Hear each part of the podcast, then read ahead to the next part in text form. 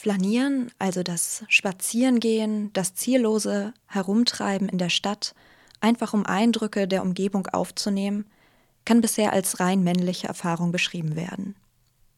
Frauen wird nahegelegt, sich in der Stadt vorsichtig zu verhalten, gerade nachts nicht alleine nach Hause zu gehen, auf ihre Kleidung zu achten, sonst trage man schließlich eine Mitverantwortung an etwaigen Übergriffen.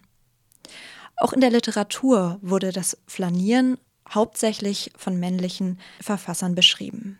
Bekannte Vertreter in der Literatur waren Walter Benjamin, Baudelaire und Franz Hessel. Was ist nun eine weibliche Perspektive auf das Flanieren?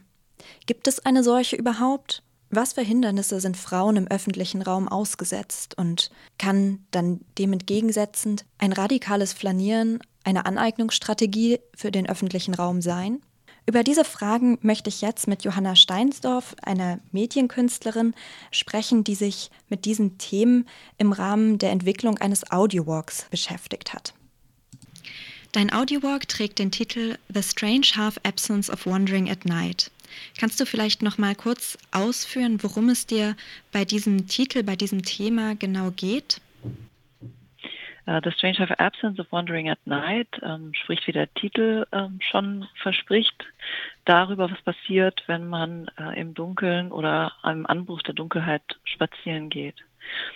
Das heißt, der Audiowalk ist so ausgelegt, dass man den beginnt, ähm, wenn es beginnt dunkel zu werden, während man dabei in einen Park reingeht. Und äh, 30 Minuten später, wenn der Audiowalk vorbei ist, ist es dann dunkel und man befindet sich selber dann in dem Park. Das heißt, während man dort spazieren geht und Kopfhörer trägt und eben diese MP3 dabei hat, ähm, hört man sich gleichzeitig Geschichten an. Einerseits über das Dunkelwerden und wie sich der Raum verändert und dadurch eben plötzlich irgendwelche Gefahren für einen ähm, ganz offensichtlich werden, die in diesem Raum auch äh, lungern.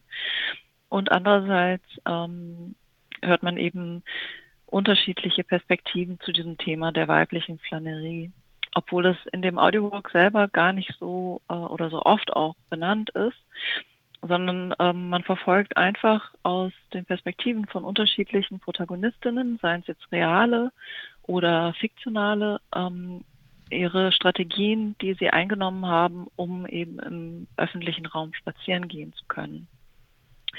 Und das sind eben äh, beispielsweise historische Figuren, die sich äh, verkleidet haben, also George Sand, die sich beispielsweise verkleidet hat als Mann und damit ähm, unbeobachtet und bemerkt durch den öffentlichen Raum spazieren gehen konnte und dann über ihre Erfahrung schreibt oder eben auch eher abstrakte, assoziative äh, Protagonistinnen, die als Flaneurinnen gedeutet werden, wie beispielsweise Princess Anne, ähm, die von Audrey Hepburn in dem Film Roman Holiday gespielt wird. Eine Prinzessin aus einem undefinierten Land, die eben in Rom keine Lust mehr hat auf ihre Funktion und auf ihre ganzen Aufgaben und Verantwortungen und dann eben frei durch die Stadt flaniert. Was hat dich denn ursprünglich dazu veranlasst, dich mit ja, der Besonderheit der Nacht, der Dämmerung, dieses ja, diesem Übergang vom Tag in die Nacht ähm, und dann aber auch mit dieser spezifisch weiblichen Perspektive auf ähm, die Stadt bei Nacht zu beschäftigen? Ja, der Ausgangspunkt für mich war eigentlich, dass ich äh, 2011 einen Audiowalk gemacht hatte, wo ich nur mit Frauen gearbeitet hatte. Ich hatte Frauen gefragt, die alle alleine emigriert waren, ähm, ob sie an dem Audiowalk teilnehmen äh, würden. Und dann habe ich eben später, als ich meinen PhD angefangen habe an der Bauhaus-Universität Weimar, habe ich auch äh, dieses Thema nochmal vertieft, also wie äh, die Stadterfahrung durch den Audiowalk ja vermittelt, begünstigt oder verändert wird. Und da kam ich eben relativ schnell von dem Audiowalk, ähm, was eigentlich mein Fokus war, auf den Stadtraum und die Erfahrung der Frau im Stadtraum. Und da wurde mir oft dann eben der Flaneur als ein Beispiel oder als eine Position ähm, genannt. Und ich habe angefangen zu recherchieren, wer war eigentlich, wer waren eigentlich zu der Zeit, also der Flaneur ist ja meistens so im 19. Jahrhundert angesiedelt. Wer waren eigentlich die Frauen, die dasselbe gemacht haben, also die spazieren gegangen sind, die darüber geschrieben haben oder irgendwas anderes dann reflektiert, eben, also reflexiv dann äh, darauf geantwortet haben, was sie gesehen haben und ähm, was sie erfahren haben. Genau, und das Zweite, dieser Übergang vom Tag zur Nacht, ähm, ich glaube gerade Frauen betrifft ja dieser Moment, also diese Nacht als ein Moment der Gefahr, also wo man eher Gefahren ausgesetzt ist als tagsüber, dadurch, dass eben die Dunkelheit einerseits ähm, die Angreifer schützt und unsichtbar macht und man selber eben durch diese Undefinierbarkeit, die durch die Dunkelheit äh, entsteht, selber auch ähm, angreifbarer wird. Und davon sind zwar Männer äh, auch getroffen im Sinne von äh, einer Gewalttat, die ihnen äh, angetan werden kann. Aber bei Frauen ist es eben doch sehr viel äh, stärker, dass auch mit so einer sexualisierten Form von Gewalt in Verbindung gebracht wird und dass man auch beispielsweise schon sehr früh äh, gewarnt wird, dass man nicht alleine nachts spazieren gehen sollte oder umherlaufen sollte, weil da eben sehr viele Gefahren lauern. Vielleicht, um da für jetzt kurz mal einen Eindruck zu vermitteln, würde ich vorschlagen, dass wir einfach mal reinhören in deinen Audio Walk. Mhm. If walking is a primary cultural act and a crucial way of being in the world, those who have been unable to walk out as far as their feet would take them have been denied not merely exercise or recreation, but a vast portion of their humanity.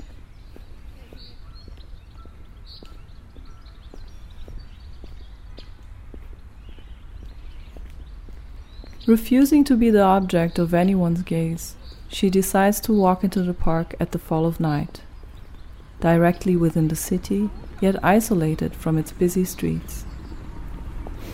She enters the space with the intention of becoming completely invisible, merging with the surroundings in a strange half absence of the body.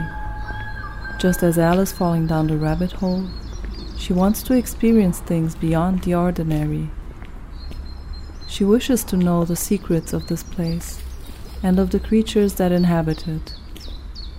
By stripping off the burden of being visible, she comes to enjoy a certain lightness and strips off her identity as well. Darkness is her ally. She comes to protect her, envelopes the body in a soft and weightless black cloak. With this cloak of invisibility, she walks along the trees, briefly forgetting about the people, the city, the world, and even herself.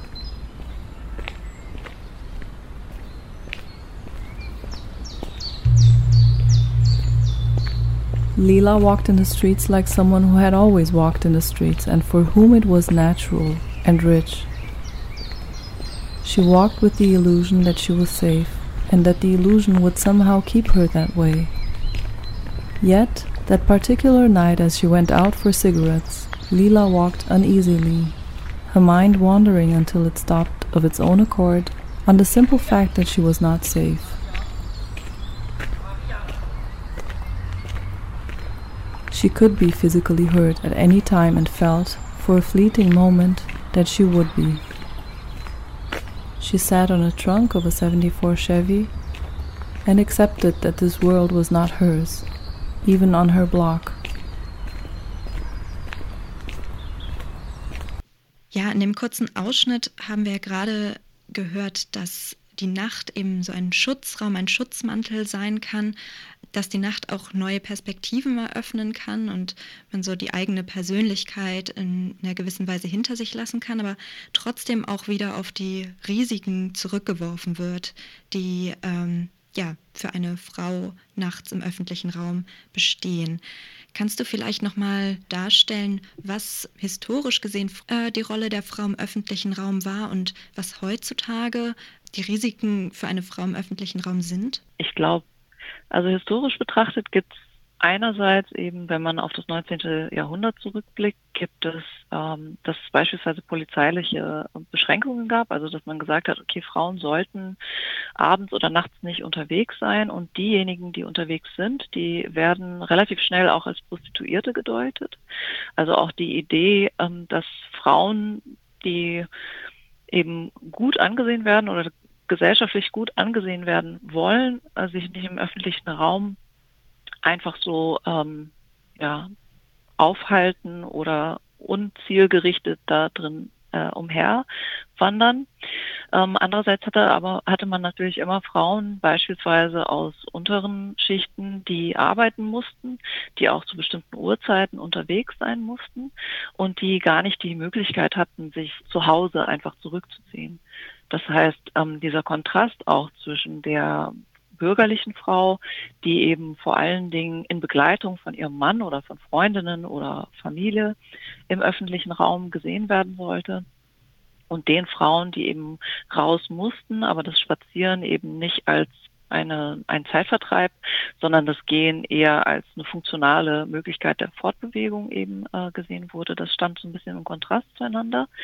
Das heißt, es gab ähm, Einschränkungen, die wirklich im öffentlichen Leben ähm, eingestellt wurden, um dadurch auch die Verbreitung von äh, sexuell übertragbaren Krankheiten einzuschränken, wobei nur Frauen darunter litten, eben dass es diese Einschränkungen gab.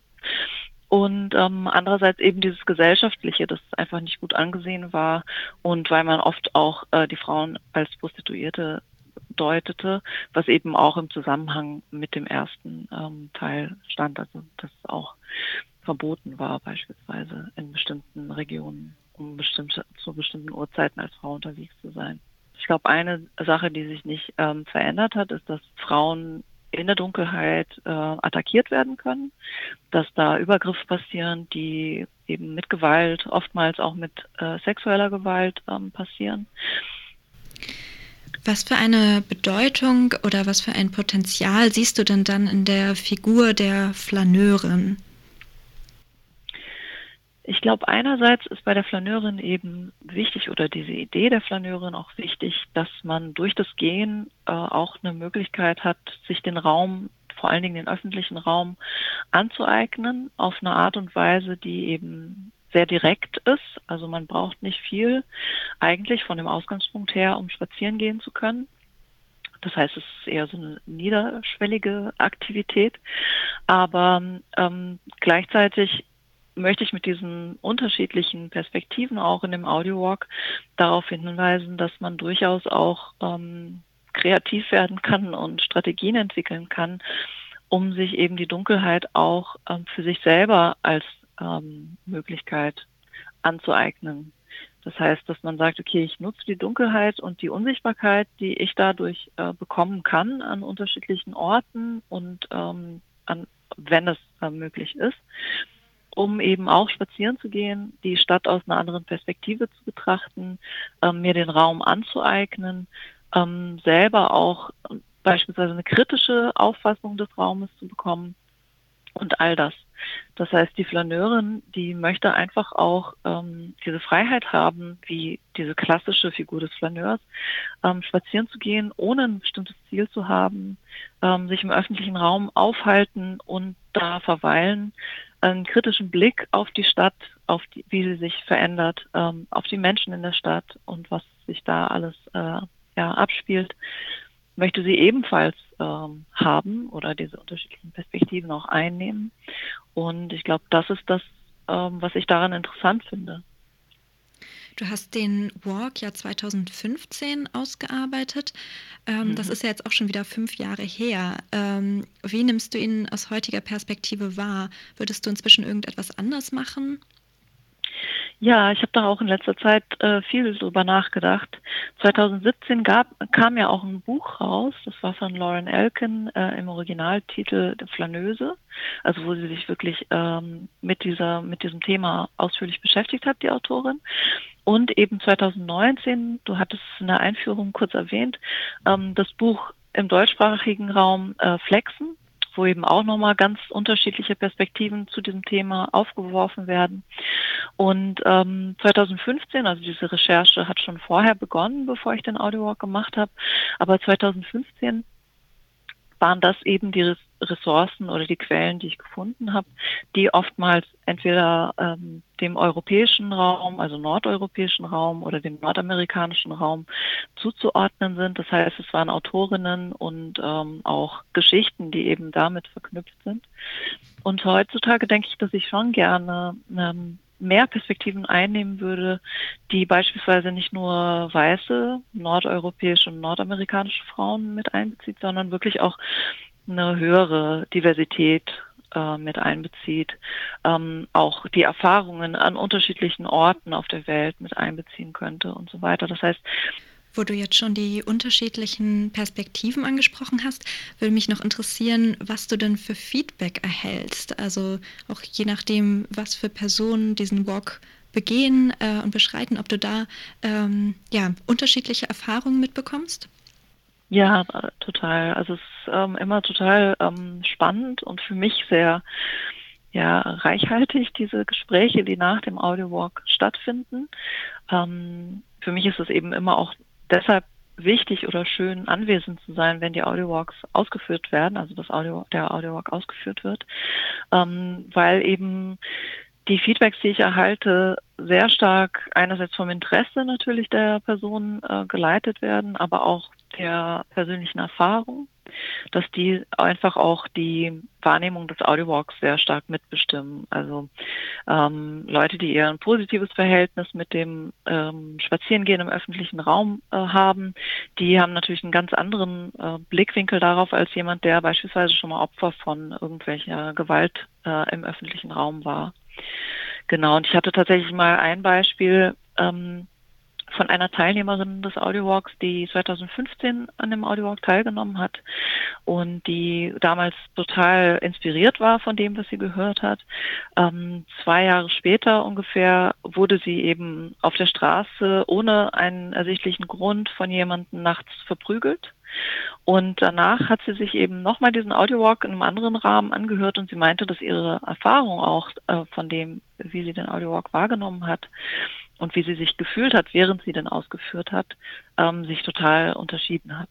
Natürlich. Das heißt, auf der einen Seite hat man eben dieses biografische und wie sehr man auch mit diesem Thema in Kontakt gekommen ist, sei es auf eine positive, ähm, neugierige Art und Weise auch den Raum zu erkunden oder sei es eben durch diese Situationen, die eher unangenehm oder echt äh, traumatisch sein können.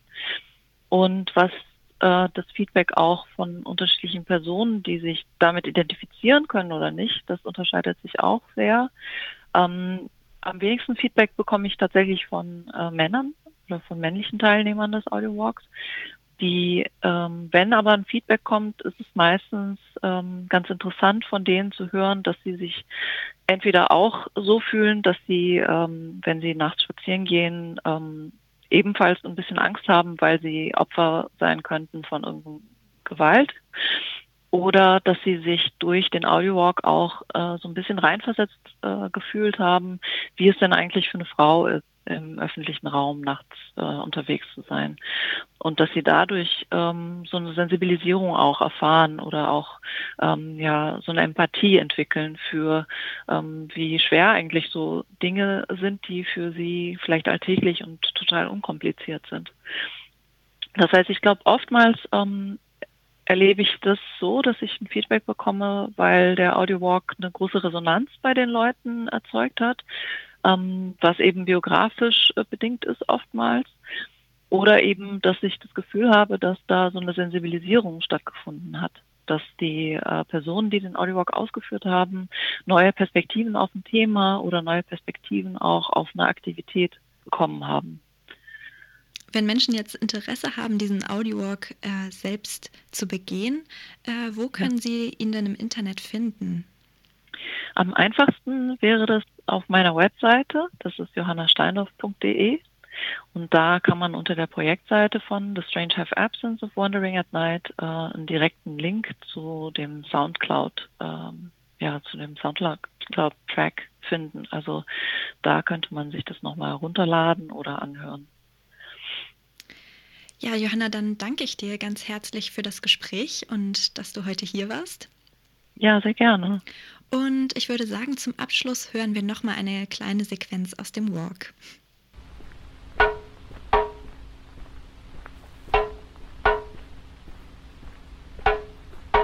Invisibility is a privilege to some and a necessity to others. Think of those women living here illegally, with no other place to go, having to rely on their ability to pass unnoticed.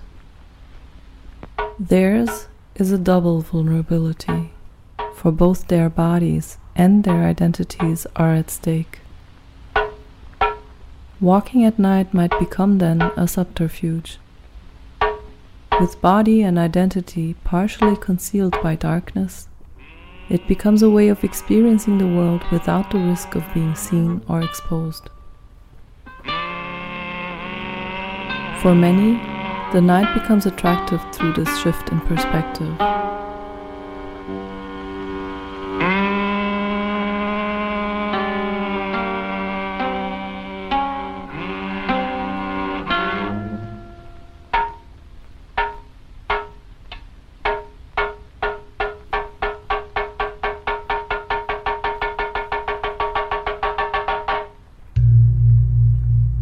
I straddle the twin sides of the risk that I'm taking, the vulnerability it creates in me as I place myself in the dark.